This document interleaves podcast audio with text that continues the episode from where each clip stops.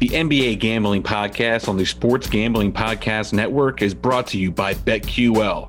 Your bracket may bust, but your bankroll never has to with BetQL.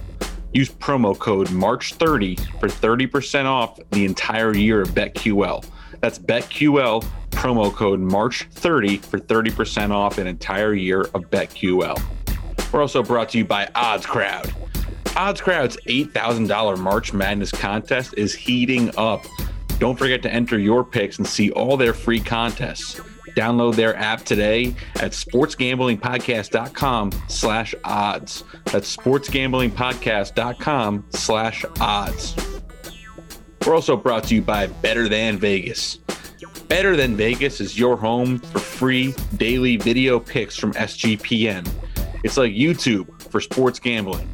So make sure to subscribe to our profile at sportsgamblingpodcast.com slash BTV. That's sportsgamblingpodcast.com slash BTV. We're also brought to you by PicksWise. Follow the PicksWise Capper contest at PicksWise.com for free picks and analysis throughout the tournament for the likes of John Rothstein, Rashad Phillips, Jeff Nadu, and more. See which expert is trending hot as they battle it out for the winner takes all $10,000 prize over at PicksWise.com. We're also brought to you by BettorEdge. Better Edge operates like a stock exchange for the sports world. So pick the teams you like and have someone else buy the other side. Sign up at bettoredge.com, promo code SGP for a free $10 play. That's bettoredge.com, B E T T O R edge.com, promo code SGP.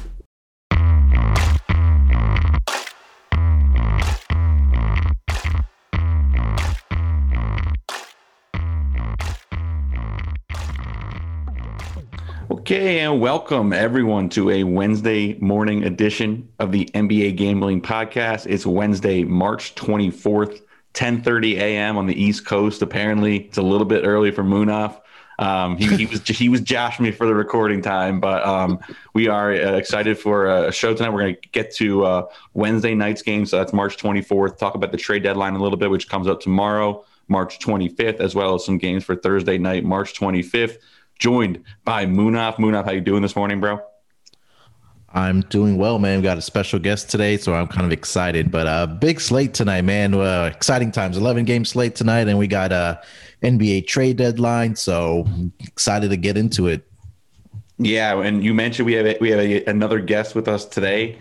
Um, legend of the NBA Slack channel, legend of SGPN, Dead Nation. We got Bobby Zephyro. Bobby, how you doing, bro?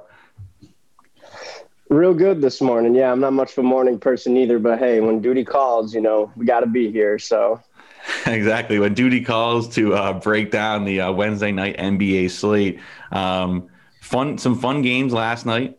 Uh, Warriors and Sixers went down to the fourth quarter. Blazers and Nets as well. James Harden carrying the Nets to another win.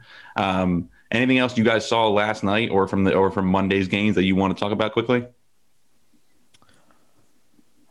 Um, as far as last night, I think um, I think Phoenix. I mean, from wire to wire, really kind of dominated that game last yep. night. Um, you know, I know Zach. We had talked about this on our previous pod. Was I th- thought the line was really really short. I thought you know it was going to come out around Pick'em or Suns one and a half, and it came out Suns one and a half. But I thought, you know, I thought Phoenix should have been at least like a three or three and a half point favorite um, you know, this Miami team, I think that people are still kind of have that narrative in their head that they made it to the Eastern Conference Finals last year and they should be a better team, but it just hasn't come into fruition right now, at least against uh, teams that are, you know, the more competitive and better teams in the league. You know, they're kind of beating up on the um on the weaker teams but you know you take a look at their last couple games you know they got beat by indiana both in that mini series and then they also took a one to the chin against Phoenix last night. So, you know, I don't know what's going on with this Miami team, but um, if they're going to make a move in the Eastern Conference, they, they got to start playing better against at least the better teams.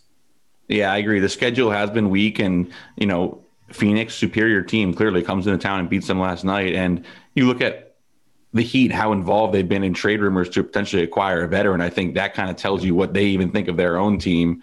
Um, you know, last night, good night for you and I, Munaf. We had that Nuggets, uh, Nuggets, Pelicans, and the money line parlay. Both those teams covered as well. Knicks get home. I think I, I had a pretty good night on Tallysight last night. Bobby, any any plays that you were on last night? Not really any plays, but just one thing I want to touch on last night, real quick. The Sixers over the Warriors. I mean, ever since Embiid went down, they're five and one, and their only loss is till Milwaukee. So, I mean, just for Philly's sake, the fact that they're winning games without Embiid is really big for them. Just want to throw that out there. Yeah, yeah. I mean, they they they, they clamped up last night. Obviously, the Sixers without. Um, the Sixers without Steph Curry, but you know the Sixers have, have covered basically every spread here, other than other than those two Knicks games since the Embiid injury. So you know I think Munaf, we've both kind of been tepid on them, but maybe it's time to uh, you know give them that respect they deserve. Let's turn here to the uh, to the games for Wednesday night. That's tonight. Hopefully, for most of you listening in the afternoon, or feel free to skip ahead. We'll have the show notes. First game on the slate: the Detroit Pistons head to Indiana. Indiana six point favorite, total 218 and a half. Indiana seems to be mentioned in some sort of trade rumor. So, you know, definitely want to uh, keep track of that if you're bet- looking at this line throughout the day. Bobby, we'll start with you. Where are you going with this game? Um, I like the Pacers, because I don't know, being, you know, from Michigan, I'm obviously a Pistons fan. Just watching this team, it's really hard to figure out what you're going to get. They're kind of inconsistent, even though they have a winning record against the spread 22 19 and 1. Um, it's at Indiana, so I would go with Indiana. I mean, last time out, the Pacers won 111 95. Sabonis had a really good game 26 points, 9 of 14 from the field. But a player prop I would look for too in this game, Isaiah Stewart. This was his coming out game, kind of last time they played. He had 17 points, eight for nine from the field, seven rebounds. Um, I would take Indiana on this one just because, like I said, the Pistons, you really never know what you're going to get. As far as the over under goes, 218. If, like last game, you know, the total was at 206, if I can do my quick maths correctly. So I would take the under on this one, and I would take Pacers by six. Like all that, Munaf. How about you?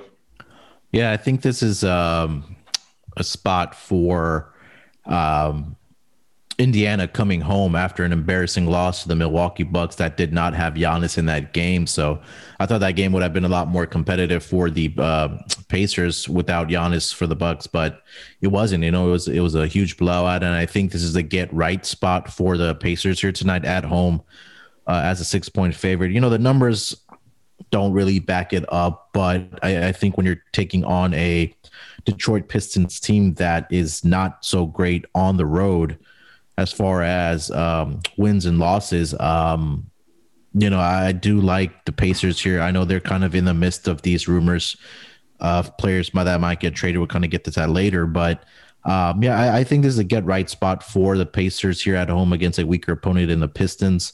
Um, and I think this might be a good part, a money line parlay piece with them, maybe another team that we may discuss uh, later on. But uh, yeah, Pacers minus a six here um, tonight against the Pistons.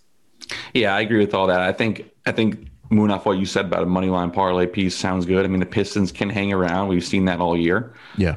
You look at this matchup. I think this could be a good night for Jerami Grant. Um, continues to have that high usage Bobby here throwing in Pistons 0 and 8 versus their division this year. So that's something that interesting, maybe angle for this game. Obviously, coming off that 14 point loss and failed to cover against the Bulls in their last game. But Jerami Grant, you know, 22 field goal attempts, nine free throw attempts, got up seven threes as well in that game against the Bulls. And you mm-hmm. look at the matchup personnel wise, pretty similar with, you know, they play two bigs and three guards. Um, and, and I think you'll have the opportunity here for for Jerami Grant to kind of attack that weak link that Munaf we've talked about against the Pacers with. They have, you know, their Brogdon and their Caris LeVert, and then they go right up to a big four and Sabonis who struggles against perimeter players. Pistons now starting Jerami Grant and Saddiq Bey together. So that, that does give you a nice matchup for Jerami Grant to get some real usage here. And with the injuries that have hampered this Pistons team. You know, he's up now, you know, 36 minutes a game still, even though they're out of the playoff picture. So definitely Jerami Grant um, and, and, Bobby mentioned Isaiah Stewart's potential targets for this game. I agree with the the money line parlay angle here. There's some other, you know, six, seven, five point favorites on the board that we can look to uh, add in here. Anything else on this yep. game, or we want to move to uh, Tampa Bay? We Can move on. Yeah, let's go. The next game on the slate tonight, Denver coming in off a nice win last night in Orlando. They go to Tampa to face the Raptors, where the Raptors are kind of in free fall mode right now. That win total ticket that I've been holding out hope for all season is, you know, looking like it's ready to be tossed in the dumpster. Denver favored by two and a half off the opener, which was a pick here. So momentum in the market, and the total is 223 and a half. Bobby, where are you going with this game? Um, I would pick Denver to cover this one just because I mean Toronto they're on a nine game losing streak right now, but they're finally healthy. You know they've had guys in and out of the lineup, especially when it's your core guys like Siakam and VanVleet Those guys have been in and out. Chris Boucher in and out of the lineup as well. Um, I would take Denver two and a half, and also Denver. Um, little page out of Munaf's book, 29th in pace, 99.3 possessions. So I would say under, and I know the Raptors are also kind of a scrappy team as well. You know, they like to keep it close because their offense isn't really engineered to succeed, I guess, in today's NBA with the fact that, you know, they don't really look to shoot a lot of threes. But I would go with the under and Denver by two and a half in this one. And then also, just one last thing Jokic needs more recognition in this NBA. He's almost in the 50, 40, 90 club as a big man, and he's first in player efficiency ratings. Just want to throw that out there as well. That's my favorite player right there, Munaf. How about what do you? How about you with this game? Yeah, I think thing for me in this game is that the Raptors defense has uh, during in this midst of there's what seven eight game losing streak here. I mean, their defense has not been playing well, and they've give they've been given up the point 129 of the Pistons, 132 to Boston, 121 at Atlanta, 114 to Charlotte. And in their last game, I mean, they gave up 117 to my Houston Rockets. I mean, that kind of speaks volumes to me, especially with a team like the Rockets that were really struggling. Um, and it's not going to get any easier for them tonight against Denver, that you know has a lot of firepower on the uh, offensive side. Um, you know, I was kind of watching this this Denver and um, Orlando game last night, and I think I think that the Denver Nuggets kind of really need to find the replacement in that starting lineup, at least for Will Barton. I mean, I don't think this guy, I think he's a better piece to come off the bench for them. But I mean, as far as if this team wants to have success in the playoffs, I think they need to find a replacement for him in the starting lineup at least. I think it would be a good piece coming off the bench. But as far as the game, yeah, I love Denver here tonight. Um, you know, I'm going to continue fading this Toronto team. They're kind of in free fall mode, like you kind of mentioned. Um, uh, and as far as they're going off a player prop, like Bobby mentioned with Jokic, um, Jokic has three at three three uh, straight triple. No, sorry.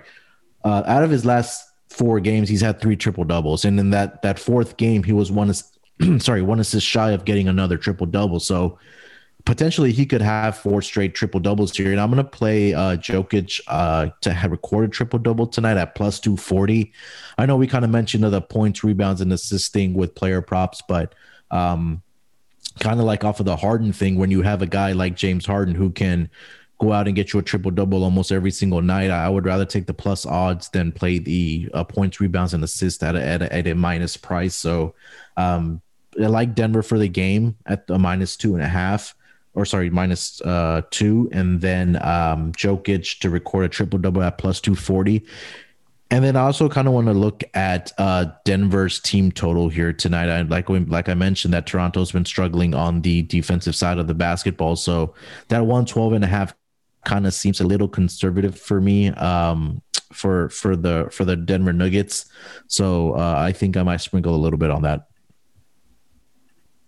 Yeah, I, I, I like Denver in this game too. I mean, I think with the Raptors, you mentioned it, there's kind of this tension right now in the market where – and myself included, I feel like people still kind of see this Raptors team as like a mid-level East playoff team, right? You look at these these spreads recently, you know, six and a half point favorite against Detroit, only a four and a half point dog to Utah. Then you got seven and a half mm-hmm. over Cleveland, eight and a half over Houston, and tonight only a two point dog to Denver. And we've seen there, you know, playing like a top five team. So I feel like, you know, whether that is the right thing to do or not, I think the, these lines suggest that you're still holding on to a little bit of value to Toronto. And it's kind of like that my issue earlier in the season with the Houston Rockets when I was betting them every single game and they just get blown out every single night because I still believed in that team's kind of core identity. And, and that's kind of where I'm at with the Raptors right now. I think, you know, it's time, it might be time to jump ship. Like you said, Munaf, I don't, I don't really think you want to be betting on this team right now. Yeah. Pascal Siakam obviously facing a $50,000 fine for exchanging words with Nick Nurse after their last game. Um, never like to see that. Now, obviously, you have the specter of Kyle Lowry, Norm Powell being tossed around in trade rumors. Guys don't know who's going to be on this team and who's going to be off it tomorrow. Um, so I do think this is a good spot to have Denver come in here. They're in the middle of the playoff chase. Toronto's falling out of it. You know, Denver come in here and lay the hammer. I think we saw last night in that Magic Nuggets game, Denver first quarter could be a good angle mm-hmm. because just how how when you have Jokic and Murray on the floor for 12 minutes, I mean that's just a, that's that together they are they, they can be really dominant. So I think Nuggets first quarter here minus one something I I, I would like. Um, Nuggets team total like you said, and yeah, I mean Will Barton, it's weird. He really takes pride in starting. It's like a big deal to him. So yeah, because of he's been in Denver for so long, they kind of rewarded him with that. Um, let's take a quick break here. Then we're going to come back and get to more of the games. Looking to get an edge and make smarter bets during March Madness? BetQL's algorithms scan thousands of data points across every game to find the best bets. Easily find the most profitable bets based on their top betting trends, and your brackets may bust, but your bankroll doesn't have to. Head to betql.com to get started today, or head to the App Store or Google Play to download BetQL and bet smarter, not harder. Use promo code MARCH30 for 30% off BetQL for a year. That's betql.com, promo code March30. I'm looking at some Bet, BetQL NBA recommendations right now. They like a couple overs in the NBA tonight. Going to go over and bet those uh, based on these profitable trends. So remember, get uh, BetQL promo code March30 for 30% off BetQL for an entire year. All right, coming back. Next game on the slate should be a good one here. Boston goes to Milwaukee Milwaukee only laying four and a half, although I suggest that has something to do with Giannis's injury. Do we have an update on that? Uh, last I saw, he was still questionable. Let me see if I can find something. But um, yeah, the, I think yesterday I saw that he was questionable, or he did return to practice, one of the two. But let me double check. You guys keep talking. Okay, yeah. I mean, actually, I'm, I'm seeing, I guess, four and a half on the opener, but up to five and a half or six some places. So maybe some momentum for Giannis to play tonight. But you know, either way, Milwaukee looks like the superior team without Giannis here. So um, let's go with. Uh, let me let me pull up a line here that we could use. Um, total is at. Give me one sec. Two thirty. Total two thirty. Bucks minus six. Bobby, where are you going with this game? Yeah, looks like that line went up because when I was looking at it this morning, it was minus four and a half. So that yep. would probably mean Giannis is gonna play. Um, last time these guys played, that was the game where Jayson Tatum was first game of the season. Jayson Tatum hit that step back bank three to win. Giannis misses the free throws. Um, with Celtics on the road, they're five and eighteen. So I would probably take the Bucks in this one, especially if Giannis plays. I would take the Bucks to cover over under two thirty. I would take the over on that as well. And then just another note for a player prop. Over the last two weeks, Milwaukee's giving up 26.2 points to shooting guards per 48 minutes. They gave up 22 to RJ Barrett on the 11th of March. Beal had 37, Lonnie Walker had 31, and they gave up a combined 40 points to Lamb and LeVert. Lamb with 21, LeVert with 19. So I would look for Jaylen Brown to have a good scoring game this game as well. I, I like that a lot. What was the uh, what what site did you use to get that uh, isolated player prep? Oh, it's um it's mostly for fantasy basketball. It's like hashtag basketball, and it's okay, yeah, defense first position. Yeah, that's, that's the one I. I think Munaf used that one too, so definitely a cool resource there. Um, mm-hmm. I like I like that angle. Munaf, where are you going with this game tonight? Yeah, I mean, this Boston team kind of has been uh, kind of inconsistent for me, and every time I do bet on them, they end up losing. When I don't, they end up covering a spread. So Um, I mean, I think it was really impressive what Milwaukee did um, against the Pacers without Giannis. You know, they got up 140 points, and it was a that game was pretty much over before it started. And this is one of those uh, two game mini series here. They play Boston back to back here tonight, and then on Friday night, I believe. So, um, I'm gonna take. Um, I'll, I'll, stick with Milwaukee here tonight, um, with or without Giannis. I think. Um, you know the guys that did play uh, against the Pacers. I mean, they were getting up shots, they were making shots, and I think the offense, I think, flows a little better when Giannis isn't out there. I mean, when you have the shooters that this team has with, you know, Khris Middleton and Jrue Holiday had a big game for um, the Bucks against the um, against the Pacers. So uh, I, I, like I like the uh, Bucks here at home. Like you know, Bobby mentioned the numbers for the um, Celtics at on the road are not pretty. You know, 7-16 as uh, the road team. Uh, they're four and seven against the spread as road dogs. So um, you know, give me the Milwaukee Bucks here tonight, uh, minus four and a half. And then I do also agree with him. I do like the over here. Uh, Boston is eight and three on the road uh, to the over as a road dog. So, and we know that what Milwaukee can, can do on offense. So, um, I think that if if Boston wants to have a chance to win this game, they're going to have to kind of keep up with the scoring of the Milwaukee Bucks. Yeah, I'll add to that over. I mean, you look at this Bucks. If you, if you just take their their kind of their box score, I mean, they're like you said, when out there putting up crazy points every night. You turn to the advanced yeah. stats, they're not even that they haven't even been that impressive on offense. You know, they're kind of a middle of the road offense by offensive rating, but their pace is up, second in pace in their last 10 games here for the Bucks. Um, and the Celtics, while they've kind of started to find themselves a little bit, you know, fourth in offense over their last 10 games here, they're also turning into now a bottom five defense in the NBA over their last five games.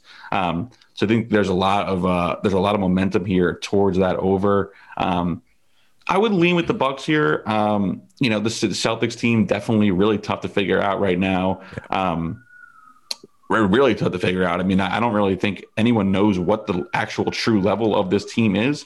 They are fifth in the East in point differential, but now they're in the eight spot, five and five in their last ten games. So, where do you guys kind of think this Boston team is at as we head into the playoff picture here? Bobby, you want to take that one? Sure.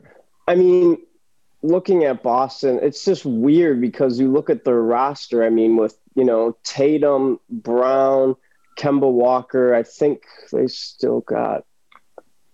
I mean, Ojeleye is kind of in, but either way, I mean, you just look at the pieces that this roster, you know, has, and the fact that they're as bad as they are is just kind of you kind of look at it like, you know, how how are they this not good? I guess or really inconsistent. You know, at least they're in the East, you know, 21 and 22. That's that could still, you know, you can contend for a spot. All I know is if they make the playoffs in that play in, I would not want to be a one or a two seed. That could potentially have them in the first round, especially if they get hot near the end of the season.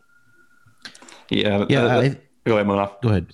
Uh, no, I was just, so I was just going to mention that you know there was trade rumors that going were going around that you know they wanted to kind of acquire Aaron Gordon from the Orlando Magic, and I kind of had posted this in the Slack channel, and then uh, our our our fellow um, SGPN uh, golf buddy uh, Boston Capper, you know, he's a big Boston sports fan guy, and you know, I, I had mentioned that this team has has the talent, right? When you have two young stars like Jaylen Brown and Jayson Tatum um, and then you have some good pieces around him. You know, Kemba Walker, yeah, he's been dealing with a knee issue, and Marcus Smart has kind of been their anchor on the defensive side of the basketball for them. And he's a great two way guy for both offense and defense. It's just something is not.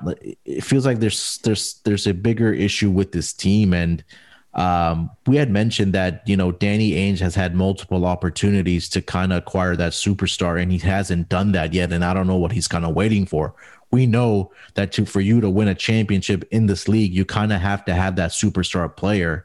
And he's had multiple opportunities when some of these guys have become available, like Anthony Davis and James Harden and so on and so forth. But you know, I think now he's it seems like he's kind of getting desperate and kind of the the trade rumors that are going around that hey he's ready to forfeit you know two first round draft picks for a guy like Aaron Gordon. I'm not Aaron, Gordon is a great player, but I'm not sure how much of a difference he's going to make on your roster um, for you to kind of make that playoff push and and, kind of you know, compete for a championship. So, you know, I think this is going to be a very interesting trade deadline for Boston, but also the uh, the offseason and the offseason moves that they make to kind of upgrade this roster is going to be really interesting to see also. Yeah, I completely agree with all that. I mean, it's such a fascinating example of like the the faults of team building, right? Because we all criticize these teams for chasing superstars. Well, Boston got nostalgic for their homegrown talent and they yeah. refused to trade for Jimmy Butler, Paul George, Anthony Davis, James Harden. Like they could have had any of those guys to realistically, it seems like if they're willing to part with Jaylen Brown, I mean, they could have had, you know, Harden and Tatum or something like that. I, I, you know, it's what's so crazy to me is you look back at just, you know, six months ago, this team was a minus 145 favorite against the Heat in the Eastern Conference Finals. And, and if Jayson Tatum finishes that dunk over Bam Adebayo, I mean, this team was likely in the finals. I mean, yeah. so for them to have kind of fallen from grace this quickly, it looks like they kind of need to, you know, fracture this team a little bit on the margins and, and make an, another push next year because clearly not a contender this year. Yeah. Let's go to the next game. Team that we all liked last night, the Phoenix Suns going to Orlando. Orlando coming off that blowout loss to the Nuggets. Phoenix laying eight, laying up to nine and a half, actually, um, laying up to 10. Phoenix minus 10 total, 215. Munaf, we'll start with you here. Where are you going with this game? Yeah, I'm just gonna keep this simple. I mean, I like Phoenix here. Um, you know, they're just a covering machine right now. They're playing well.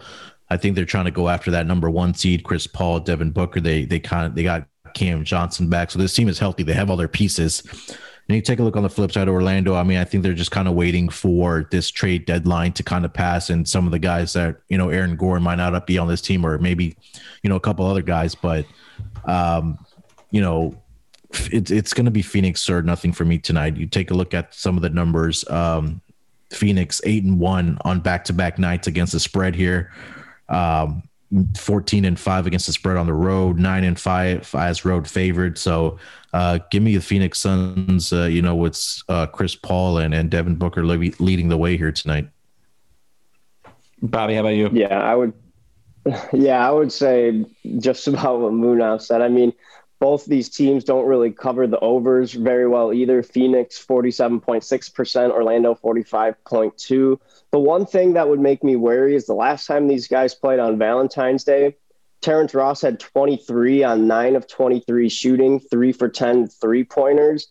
If he's going to huck up shots like that and they start to go in, that's the only thing that would kind of make me nervous. Also, Vucevic last time out was only 4 14 um, the score was 107.90, so I would definitely take Phoenix to cover based on the last result. Also, yeah, 213 over under. I would hammer that under as well.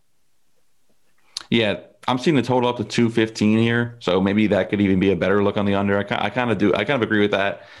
You know, obviously, just a tough, tough spot here. Phoenix, I think, is kind of meriting the distinction of being an elite team right now, at least in the regular yeah. season. I mean, they for the last couple months, I mean, they've been on an absolute tear. I think they've won, you know, something crazy here. I mean, you, you look at this ESPN just calendar, it's just win, win, win, win, win. And then so, you know, I definitely think potentially another money line leg.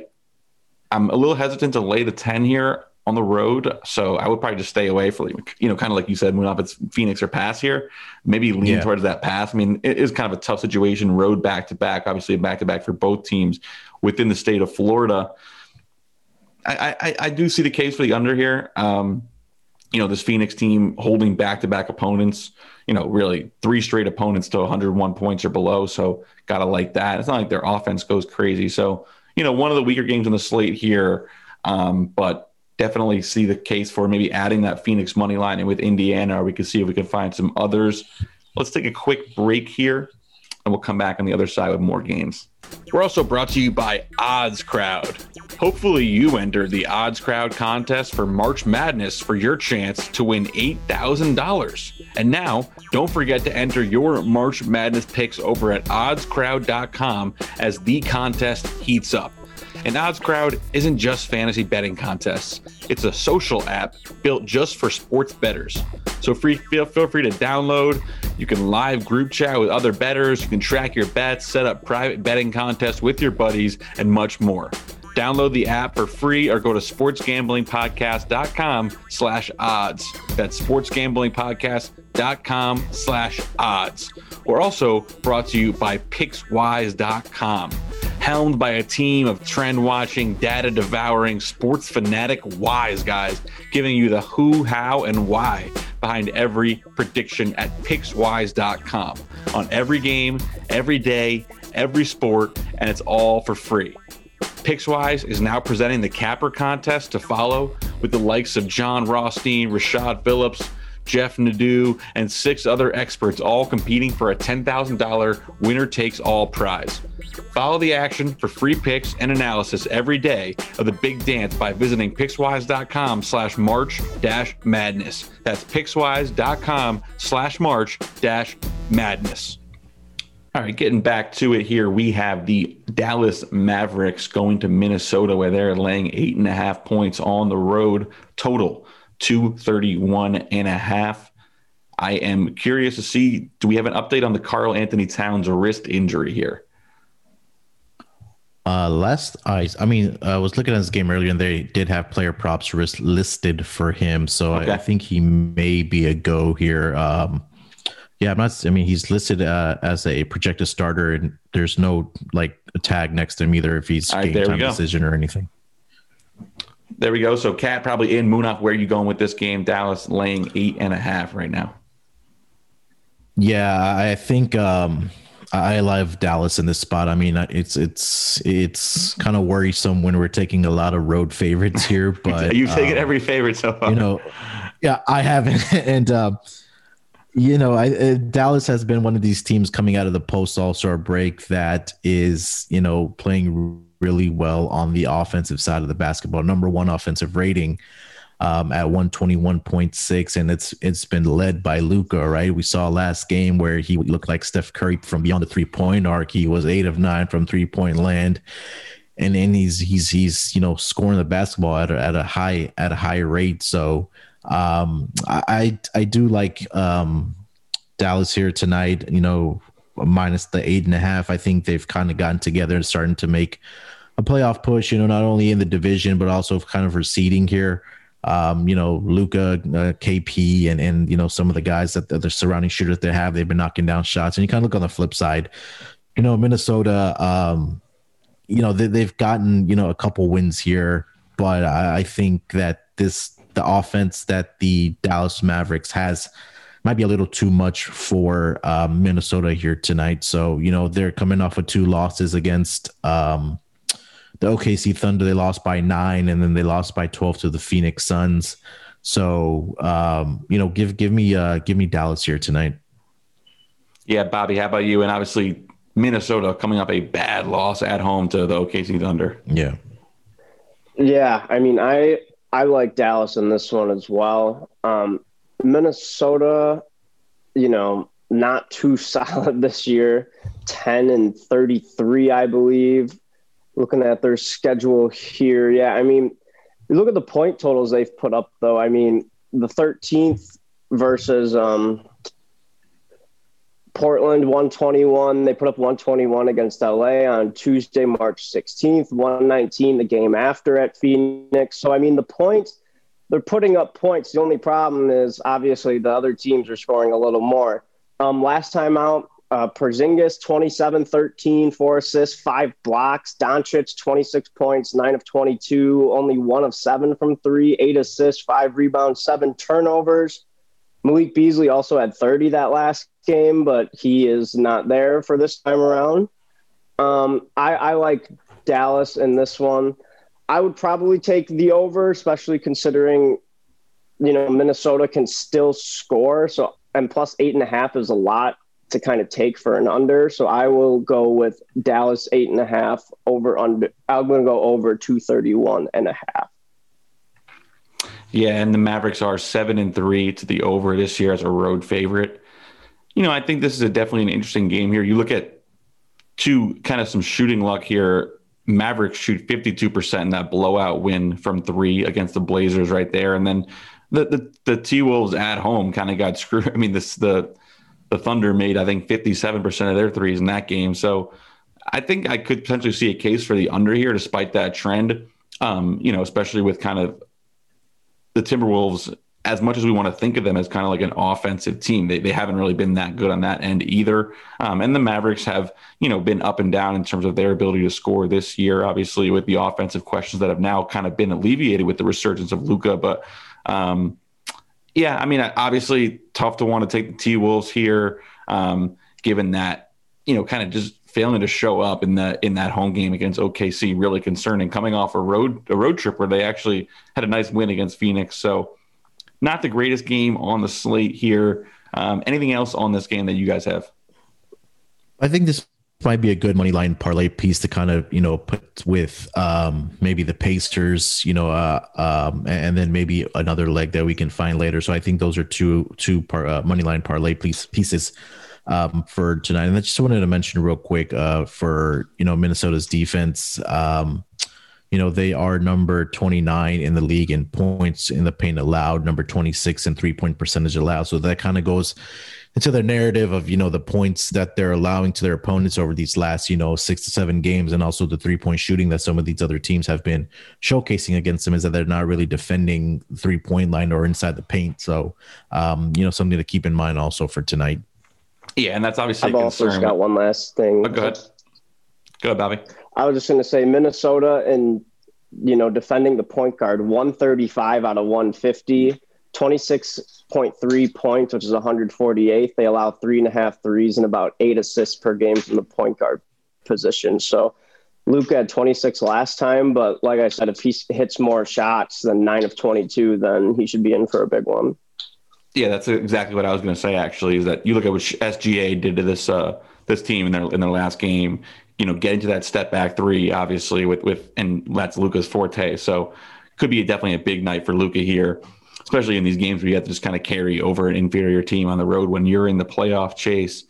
Let's go to Chicago, where the Bulls six point home favorite with the Cleveland Cavaliers coming to town, total 216. Bobby, where are you going with this divisional matchup here? I'm sorry, which game was it? I'm getting attacked by a rabid cat right now. No, no problem. it's, a, it's, a, good feeling. Cavs yeah. at the Bulls. Bulls minus six. Gotcha. Where was that? I had that on here. Um, I do know if you like a coin flip, uh, Chicago is 50% on covering the over under. So if you love the thrill of a coin flip, you know, you can go with that. Um, Cleveland 5 and 15 on the road, 23rd in pace. They also allow a lot of good looks to power forwards, um, 50.4% from the field, 24.4 points, which could potentially be a nice marketing opportunity for Mr. Lauri Markkanen on the Bulls. But I know we'll get into that later as well. Munaf, how about you, Bobby? Nice. I see those lights. Looks good there. Got some disco vibes coming in the podcast. Munaf, where are you going with this game? Um, yeah, I mean, I don't have much for this game. I think it's one of the, the weaker games for tonight, but um, you know, I, will take the dog here. I, I, know that you know Minnesota. Uh, sorry, uh, Minnesota, Chicago. You know they've they've been playing okay these past. I mean, they have lost three out of the last four games, but um, you know they've been against you know more superior imp- op- opponents. Um, they lost by seven to San Antonio. You know, four to Denver. I think that game went to overtime. Um, and then they beat up a Detroit Pistons team and they lost to Utah, which is, you know, one of the best teams in the league this season. So, um, you know, Cleveland, I was watching this game um, against Sacramento the other night and, you know, I feel like they kind of just ran out of gas because they were on a back to back situation. They played the previous night against Toronto and they got the victory there. So, um, I like the backcourt of Sexland here. You know, shout out to McKee for that. Um, but uh, you know, the, those guys have been playing well. I think Darius Garland did have a bad game against Sacramento, but I think um, going up against the backcourt of LaVine and um, Coby White, this is going to be interesting. Uh, interesting matchup of the backcourts here against Chicago. So. I'll, I'll take the points with with the Cavs here tonight. I know the numbers aren't backing it up, but um, you know, got to take a dog at some point, right? Yeah, no, I like the Cavs here too. I, have been actually impressed with kind of how much they've stayed the course this season. Like, you know, it's it, this is a team that you know they have they have 16 wins. You know, they're 16 and 27 this year, 11 and 12 at home. Like they're not that bad.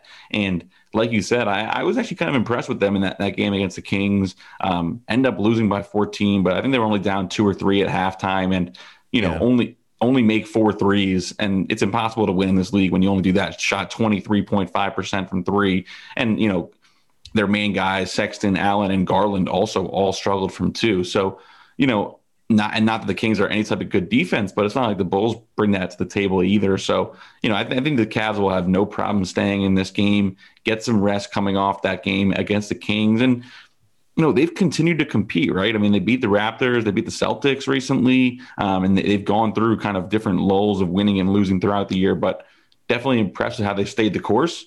And it's not like the Bulls have really done that much to merit, you know, being a six point favorite over over another non-Eastern Conference playoff team. It's not like you know the Bulls maybe feel like they're a class above. I think it's good night to test that. So I like the Cavs minus plus the six here um, as a road dog. Um, anything else that you guys have on this game? Yeah, I think just going back to the last game, you know, I think the Cavs just kind of ran out of gas. Like I mentioned, I mean, they got outscored by ten in that third quarter against the Kings, and that that was pretty much the ball game right there. I mean, they tried to make it tried to make it competitive in the fourth quarter. But I, I think yeah, they just kind of ran out of gas. But I, I do like you know like we mentioned the Cavs here tonight. Yeah. All right. So let's go to uh, Houston, where Munaf, you are a Rockets fan coming off that nice win, now trying to sell Victor Oladipo to anybody who will uh, take him. It doesn't really seem like there's much interest there using Woj, the public relations firm that is Woj, to try to get somebody to take Oladipo. Um, the Hornets LaMelo Ball, some good news updates on him that he might be able to come back. So, definitely some interesting implications for the rookie of the year market. Hornets laying three in Houston. Houston total 222 and a half. Munaf, we'll start with you. Where are you going with this game here? Yeah, I mean, I, I was surprised to see this number as sh- such a short number um, for the Hornets. I mean, I know they're coming off a. Uh, those are their lo- lo- a loss in their last game, I believe. To the they, they, they, lost four straight, and then they beat the Spurs on the road. Okay, yeah, yeah. So they, yeah, so I think yeah, that was a, a, four straight loss I was thinking of. So they, I mean, they got an impressive victory off of the Spurs here. Um, you know, not much of a travel thing uh, here for for the Hornets. As you know, San Antonio to Houston by flight's about forty five minutes, so a rest shouldn't be an issue for this game. Um, I do like the Hornets in this spot. You know, I think the Rockets kind of got that monkey off of the back with, you know, snapping the 20 game losing streak. I don't think Victor Oladipo is going to play tonight. And, you know, I think, you know, he's going to be traded by here maybe as soon as maybe today or tomorrow. Um, you know, right now I do see him in the starting lineup, but it'll be interesting to see. But I just think that there's too much, you know, guard power here for Charlotte that we kind of keep going off of of you know Devonte Graham, Terry Rozier. I think Gordon Hayward will probably have a big game here tonight. And then if we kind of take a look at what the Hornets do against the point guard position, positions, one of the best defenses um, against that point guard position. So I think they may kind of you know limit John Wall uh, tonight and and really kind of rely on a Victor Oladipo and Christian Wood to you know put up the points, but. I think this is a game that Charlotte should, you know, win, and and I know they're competing for a spot here in the in the, in the Eastern Conference here um, as far as a playoff. So um, I, I think that you know I think this might be a spot to start going, you know, start fading the Rockets again. Okay, Bobby, how about you? Yeah, I, I do like uh, Charlotte minus three. And yeah, under my notes here, I did put big rift to LaMelo season, but I guess not. He's coming back. So took him in the fourth round for fantasy basketball, so I would hope he's coming back. Maybe I can get a little more out of him. But um, both these teams top top half of the league in pace. Houston fifth at 103.8, Charlotte 13th, right behind at 102 on the dot.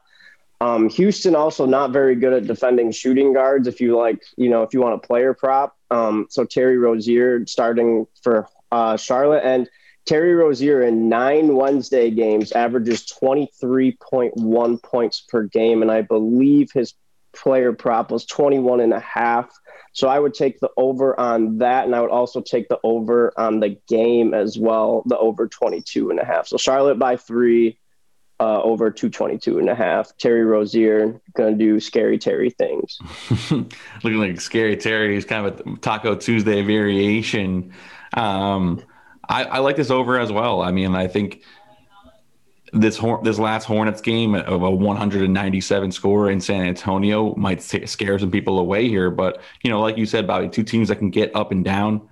Over is uh 15 and seven for the Hornets on the road this year. They really struggled defending in that entire road trip. I mean, led up 125 to the Clippers, 116 to the Lakers, 129 to the Nuggets, 122 to the Kings. And not that the Rockets are anything crazy offensively, but remember Christian Wood is back and and, and he was kind of a key piece to to what they their identity on offense early in the season. Get him back, and I think he can continue to improve. And without Oladipo in the lineup, I kind of like the way this team plays much better. 28 assists for them in that game against the Raptors, and they were a team that was really struggling to move the ball. So I think there's a good case for the over 222 and a half. Um, on the side, I mean, I don't know if I really want to lay three with the Hornets first game or one of their first games without LaMelo. Um, but you know, the the Rockets have obviously been the best fade um, in the NBA for the past couple months. So definitely an interesting uh, game here. Let's take a quick break and then we'll come back with the rest of the slates. We're also brought to you by Better Than Vegas. It's like YouTube, but for what hashtag Degins only care about, and that's sports betting. We're giving out free daily video picks over on our Better Than Vegas profile page. Better Than Vegas is always running a ton of free contests as well. They got a ton of free picks and handicappers to check out. Make sure to subscribe to our profile so you don't miss a pick at sportsgamblingpodcast.com slash BTV. That's sportsgamblingpodcast.com slash BTV. We're also brought to you by BettorEdge. Better Edge allows you to buy and sell betting positions like a stock market. Since you're buying positions from other sports bettors, there is no house, and it's legal in more than 40 states. Post the plays you like and have someone in the BettorEdge marketplace take the other side. They have a ton of other fun against the spread picking contests as well. So sign up today at bettoredge.com and use promo code SGP for a free $10 play. That's bettoredge.com, B E T T O R edge.com, promo code SGP. All right, coming back to it, and we always find a way to talk for way longer than we had uh, budgeted out for time on these games, but loving the uh, all the takes here. Grizzlies going to OKC, and I, I hope you guys have time to keep going through this. Grizzlies going to OKC. Grizzlies laying five points. Total is 220. Both these teams kind of rumored as being somewhat active in the trade deadline talk. So something to monitor in this game. Munaf, we'll start with you. Where are you going in OKC tonight? Yeah, I think uh, check the injury report. I think everybody should be playing for uh, um, OKC tonight. So, um, you know, I mean, not one of the more exciting games, but, um, you know, I, I, think I'll take OKC as a home dog here. I think it's, uh, you know, a lot of respect for um, the Memphis Grizzlies here tonight. But, uh, you know, if you have Shai Gilgeous-Alexander in the game, um, you know, are playing tonight, I, I, think you always have a chance. You know, Al Horford should be playing tonight also for for the OKC Thunder. Um, and, and, you know, this team is a, you know, they had a big win against, you know, the Rockets. I mean, I know we talk about Rockets being the fade, uh, fade of the season, but, you know, they were knocking down some three point shots in that game against the Rockets. So I think if that can continue here tonight for, for the, for, uh, the OKC against the, um, Memphis Grizzlies, um, tonight. So I, I, think, you know, give me the home dog here for, um, OKC Thunder plus the four and a half. Yeah, definitely feels like a little bit too much respect for the Grizzlies. Bobby, how about you in this game? Um, just something on the Grizzlies too. I was, you know, being an MSU student, I was very excited to see Jaren Jackson this year, you know, with Ja Morant, but unfortunately that hasn't quite worked out. Um, let's see here. Where was that? Yeah, Memphis minus five over under 220. I am going to go probably with Memphis last time they've played. Um, actually, flip that. No, OKC is what I meant. Um, Memphis 122, OKC 133 on February 17th and March 14th. More recent, OKC 128, Memphis 122. You know, they've both games they've put up right around 250, 260. So I would go over on this one as well. I don't really know why it's at 221. But hey, I mean, that sounds like free money to me based on the last two results. So I'll go OKC covering and over 221. Yeah, I mean, I think when when you look at that box score from the last time these two teams met, it's really tough to win on the road when you only make seven threes and your opponent makes 16 threes, which is what we saw in this in this last OKC Memphis game. Uh, you know, the Grizzlies have struggled to get up enough threes to really be that modern offense that you need to be. And Jaren Jackson's absence definitely plays into that with the spacing he can provide to them. So that definitely does kind of hurt their style. I, I think it's OKC or pass for sure here. I mean, two weeks ago these two teams met like i just said and you know the okc thunder were able to really get going offensively and and you know they had their spacing going and shai um, was was a really tough matchup for them to handle um, so I, I, think you know those types of angles could be good here tonight again again not one of the best games in the slate but definitely like okc plus the five Let's go to San Antonio, where this is one of the better games that we'll have tonight. And Munaf, you mentioned that Kawhi uh, goes back to San Antonio. Obviously, he's done it before, but always a you know little bit of a bitter divorce between those two parties. Clippers laying six minus 105 right now. Total 220. Munaf, where are you going with this game here? Yeah, I think I'm going to continue riding the favorites here. I mean, um, I, I, think just this might be too much offense and uh, um, firepower for the Clipper or for the San Antonio Spurs to kind of handle uh, of the LA Clippers. You know, uh, Kawhi Leonard obviously coming like coming back to San Antonio. Paul George. Um, you know, uh, I think a, a, a huge comeback win for the Clippers the other night against the Atlanta Hawks. You know, I mean, we had one of our Slack guys kind of mention, "Hey, should I take the plus ten? But I said, "Man, this this Hawks team was playing really well, and we had talked about how they had won, you know, seven eight games in a row. But you know, Zach, you had mentioned that you know uh, they had a comeback there in the fourth quarter, so um, I think that's come some momentum to continue to keep riding here for the LA Clippers. Um, you know, now that they kind of know that the um, that the uh, Lakers are kind of free falling now without LeBron and uh, AD. You know, Phoenix is is playing well, so I think these are the type of games that they kind of know that they have to kind of win against subpar opponents to kind of keep up in that Western Conference standing. So, um, you know, I, I, at this time of the year, I kind of start looking at teams that you know need to fight for playoff position, and I think this is one of the with the teams, the Clippers, that has the potential to if they get kind of get hot to you know climb into the two seed or even possibly the one seed. And these are the type of games against some of the weaker opponents that they should kind of take care of. And I, I do like the Clippers here minus uh, minus the six points here tonight, and possibly a Kawhi Leonard uh, points prop uh, let me see if I can pull that up. But I do do do like uh, the Clippers here tonight against the Spurs. Okay, Bobby, how about you? Yeah, I'm going to tail that Clippers minus six, even though both teams pretty good at covering so far this year. Um, Clippers 24 and 20, Lakers, or sorry, Lakers, Spurs 23 and 17. Sorry, I've got an ad playing in the background. There we go.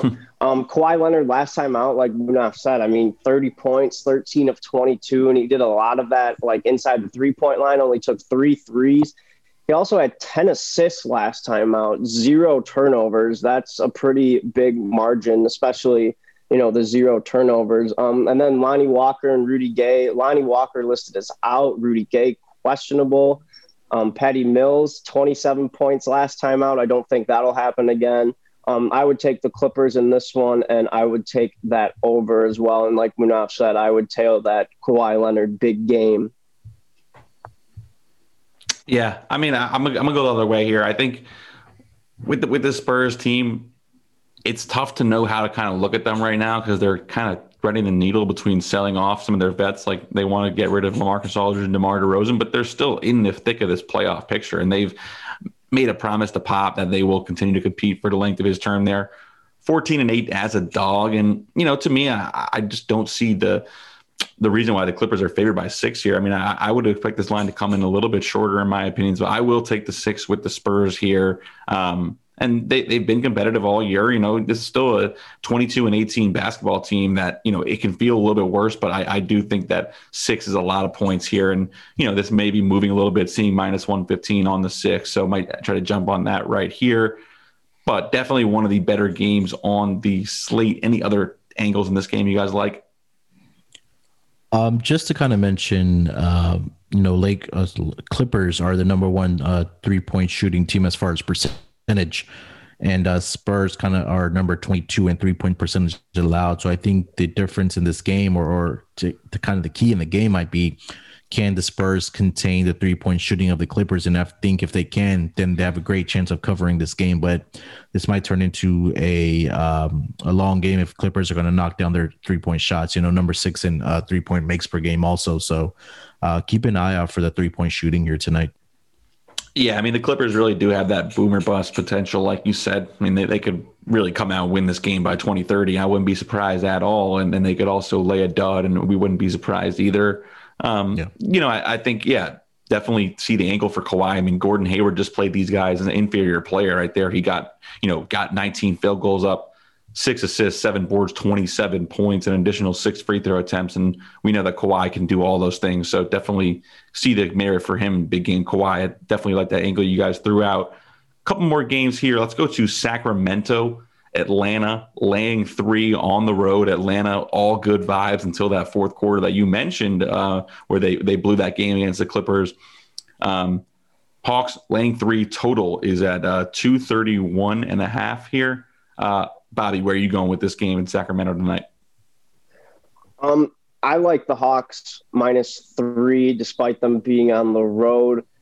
I would take also the under in this one. I mean, I know obviously not every game is going to play out like the last, but the last total only at 227. Yep, that should be right. 227. Like I said, I'm a journalism major, not a math major, but um, especially since the hiring of Nate McMillan, you know, these guys have found kind of a new fire under them. What have they won? It was like five of their last six, I believe. It was something like that. So I would just continue to ride the Nate McMillan wave with the Hawks and uh, Hawks by three uh, I would take the under in this game as well. Okay, Munaf, how about you? Yeah, I think I'm going to stay with Atlanta here. They, they've been playing really well uh, defensively, like uh, Bobby mentioned, under Nate McMillan, and they kind of you know blew that game again against the Clippers. You know, I think that was a game that they you know, loss versus the Clippers kind of winning, if if that makes sense. But um, you know, like I said, you know, Zach, we've talked about this. Atlanta was a team to look out for here in the second half of the season, and, and I think got to continue with that narrative here against a Sacramento team that may be also kind of looking off to sell off some of their pieces, like a Buddy Hield, and I know, you know Hassan Whiteside has been mentioned in that um, trade uh, rumors also. So uh, you know, I like Atlanta here tonight against the um, against um, against the Kings. I, th- think a, a, player prop to kind of do look out for is De'Aaron Fox on his points um, tonight. You know, he's been playing really well for the Sacramento Kings, and kind of you know he's going to be that superstar that this team kind of builds around. And I think another guy, if you can find a player prop on him, is Tyrese Halliburton, who's been playing exceptionally well also. And and if you kind of take a look at his um, rookie of the year odds, they've kind of plummeted all the way down to about plus 225. So keep an eye on that also. But as far as this game, like I said, um, Atlanta minus the, I think it's up to three now. Yeah, it's Atlanta at three. Munaf, you you and I think alike. I was going to say De'Aaron Fox, great matchup for him. I mean, you don't even have to set the screen to get Trae switched onto him because Trae has to just cover him straight up, and he can just cook in that matchup all night. And you look at these two teams just met in Atlanta a couple weeks ago, and De'Aaron Fox – 24 field goal attempts, 10 free throw attempts, uh, and only made two of his 10 threes, still went for 32 points here. So don't, not looking at the number right now, but De'Aaron Fox definitely looks prime for a big game. He's coming off a 30 point game against the Cavs. You know, I, I have a tough time laying laying the points with Atlanta here, especially because the Kings have quietly, quietly six and five in their last 11 games. You know, they they went on that crazy losing streak. We were all waiting for the drop of a dime for Luke Walton to get fired. They kind of yeah. stabilized the ship a little bit, but obviously the trade deadline um, is going to threaten that here as they kind of make the decision of chasing the play-in game. We're selling off some of their better pieces.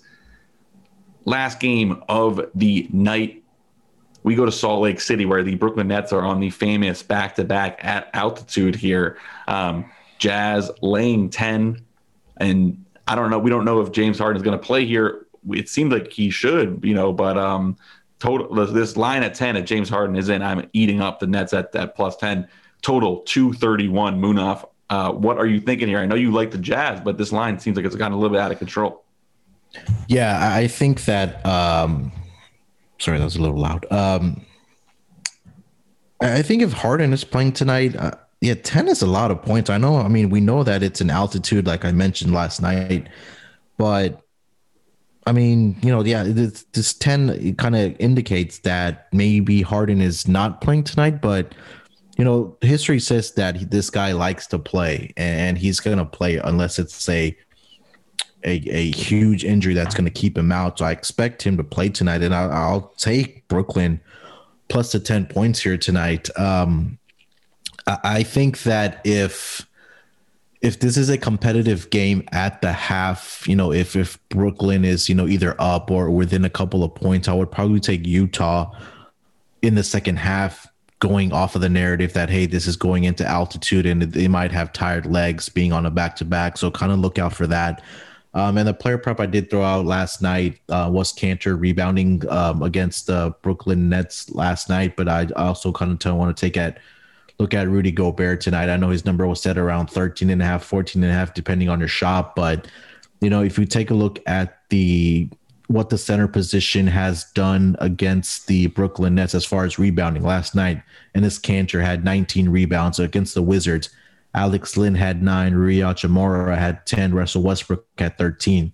Against the Magic, Vucevic 14, Pacers, Sabonis had 11, and then Julius Randle uh, five games ago against his team had 12. So we know what Rudy Gobert can do as far as grabbing rebounds for this Utah Jazz team. I know, you know, he was battling through some injuries, but just keep an eye on that. I don't see him listed as a questionable um, status tonight, so he shouldn't be playing. So I am taking Rudy Gobert over 13 and a half rebounds here tonight against uh, against the Brooklyn Nets. All right, like all that, Bobby. How about you? Yeah, I mean, not to bring up the last time they played every time, but I mean, last time they played before that was January 5th, so that was before the Harden deal. Durant didn't play, and Brooklyn came out scorching with that 35 to 14 lead after the first quarter. Um, Donovan Mitchell had a really good game, minus, you know, kind of inefficient, 10 of 22. He still had 31 points. If Harden plays, I would you know, you guys have been talking about the triple double prop. I would lock that in for Harden tonight, especially because Kyrie is listed as out. So he's going to have to do a lot if Brooklyn wants to stay in this game. I would also take that Brooklyn by 10. I mean, yeah, that seems like a lot for a team, you know, 29 and 14. Granted, they're not at full strength. I mean, we've seen them do it before, still come out with wins with only one of, you know, the three headed monster of Kyrie, Harden, and Durant. So I'm going to take the Nets minus or plus 10 and then over under as long as Utah doesn't lay a dud of 96 I like last game I would assume that this game would hit the over as well over 231 yeah I, I think it's a really inter- interesting spot here. I mean you look at kind of how this schedule shakes out for Brooklyn you got Utah tonight, and then you, you obviously get that really nice win in Portland last night that you maybe weren't expecting to get. Obviously, three and a half point dog there. And then you go to Detroit on Friday night. So, you know, even if you do kind of throw this game a little bit, you can get still a two and one really successful road trip without Kyrie and KD. So you do wonder what the motivation is to get this game here. And then you get home, you go home for Minnesota, Houston, and Charlotte. And, and you know, the schedule kind of opens up a little bit for them after this game. So want to keep an eye on that you know, I, I honestly, if Harden's in, I feel like it's just like maybe just take some Brooklyn money line plus 420. I mean, maybe just maybe just toss something on that and then hope for a competitive game. And then, like Munaf said, with this altitude kicking in, maybe you get just a nice middle and you can come back on Utah the other way and just kind of enjoy the second half of this game. That, that might be a fun way to play tonight. Um, you know, I, I tweeted out, I thought a really, really interesting stat that I want to just bring up on the podcast. The Nets um, went from they, they, are basically dropping significantly in the frequency of which they pass the ball in every single month that they've had since the Harden trade, and they've decreased in passing frequency every single month of this entire season.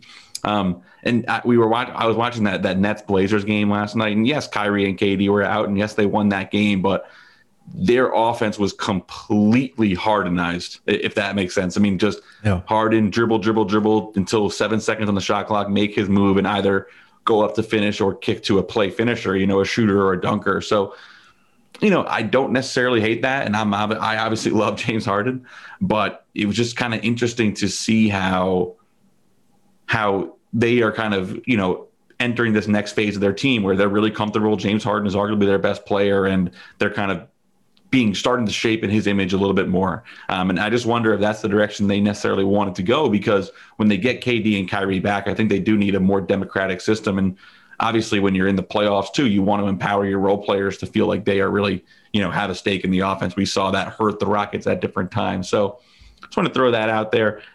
Anything else on tonight's slate? Obviously, we've been going for about an hour now, so we will not cover Thursday's games. Um, anything else on tonight's slates that you guys have?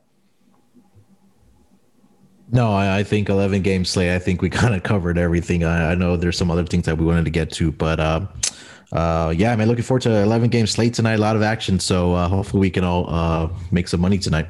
Yeah, and that and that was really really we we just went really deep on on tonight's slate. I think that was really good uh, summary, you know, kind of unpacking all these games. Um, let me just ask you guys for one one prediction or one thought on the trade deadline, which is coming up tomorrow. Um, I'll give you guys a second to gather that. We Munaf, you, I, and Dan will be together tomorrow night um, to record. We're going to be breaking down the, what happened at the trade deadline you know, looking ahead to how that might affect some futures markets for team markets. Uh, but Bobby, we'll start with you. One prediction, you know, number one player you expect to get moved, number one thing you're looking for at the trade deadline, which comes up tomorrow afternoon. Well, I'll I'll put out two real quick. Um, Victor Oladipo. I'll be very curious to see if I think he will get moved, you know, everyone's talking about him getting moved. I'll just be curious to see one where he goes and two what they get or what, you know, the Rockets get for him because, you know, he's kind of been injury prone these last few years, but when he's healthy, you know, he's, you know, one of the best scorers in our league. And then John Collins as well. I've heard he might be on the move for the Hawks. If the Celtics can somehow make a move to get John Collins, I think their roster is drastically better if they make that addition. I just don't know who they would have to give up to get a player like John Collins. Yeah, very interesting the John Collins scenario with, you know, is he going to be back in Atlanta next year and but they also kind of do need him to chase the playoffs this year. Munaf, how about you? What are you looking at? Yeah, no, I know we had talked about on our last pod, like kind of the obvious names like the Kyle Lowrys and the Victor Oladipos, but I think there was some reports that came out yesterday was that, you know, KCP, Montrezl Harrell might kind of be in those talks for the Lakers to, you know, make a move here. Um, I, I think that I think the Lakers are going to make some type of move. I'm not sure what it's going to be at, at what magnitude it's going to be at, whether it's going to be if they're looking to land a star player or or more role players, because I think the Lakers do need to make a move and upgrade at that big man position. I know there have been talks of Andre Drummond's, you know, supposedly gonna sign there once his buyout is done. But I, I think those that those three players are kind of something to keep in mind. Um, as far as, we, as we approach the trade deadline, then one more name I think that you know we kind of covered at the beginning was Malcolm Brogdon and the Pacers, and kind of seeing where he ends up. I think that's a really good piece for a, a underrated player and a team to kind of pick up. Um, to kind of push, you know, into that starting lineup or or add to the guard depth. So uh, it'll be interesting to see where he ends up. But you know, as far as the trade deadline as a whole, you know, every year we kind of talk about how it might be a superstar player on the move, but this year it's kind of been a lot of significant stars and and significant role players that may be on the move to kind of shore up these rosters for teams that are making that playoff push and, and playoff positioning and, and championship aspirations. So, um, you know, I'm looking forward to the trade, trade, trade deadline. Hopefully, we get some action here tonight um, as far as trade movement. But, um, you know, I'm really looking forward to uh, the trade deadline here. Yeah, I'll just echo that. The Indiana reporting was fascinating. That came out yesterday that they could be looking to move Brogdon and or Sabonis. So both two, you know, that that that would kind of throw a wrench into the trade deadline. I'm looking at yeah. No surprise, Denver Nuggets, you know, and I think two teams I'm looking at right now, Denver Nuggets and the Phoenix Suns, you know, kind of how do they see themselves? How do they stack up in the Western Conference? Do they feel like they need to make another move here to upgrade? Or they kind of like what they have? Both teams that are kind of bridging the gap between old and young. Um, Denver with a lot of veteran role players, obviously, and then the Suns with that young core that's kind of led by CP3 now. So two teams that are trying to thread the needle how much they invest in this year versus potentially trading off a piece like an RJ Hampton or a Cam Johnson in, in Phoenix. You know, there are some names that could be bandied about. Thank you all so much for listening. Please subscribe, rate, and review, and join us in the conversation on our Slack channel at sg.pn slash Slack. Bobby, it was awesome having you. Um, great to meet you first of all and uh, you know get some of your takes on these games i thought we did a great job of going uh, you know really in depth on all these games where can the people find you on twitter bobby um, you can find me at Big Sports Guy Bob. So that shouldn't be too hard to find if you type that in. there we go. Munaf, how about you? Yeah, you can find me on Twitter as always at sportsnerd824. Uh, I am going to drop an article here on sportsgamblingpodcast.com with some player props for tonight. So be on the lookout for that. Hopefully, I can get that posted by the afternoon here. Hell yeah. Definitely check out sportsgamblingpodcast.com. We got Tallysight on there with our daily picks for the NBA. Find me on Twitter at NBA Zach B. We will catch you guys tomorrow night. We'll be back with Titus let it ride. And thanks everyone for listening. Basketball,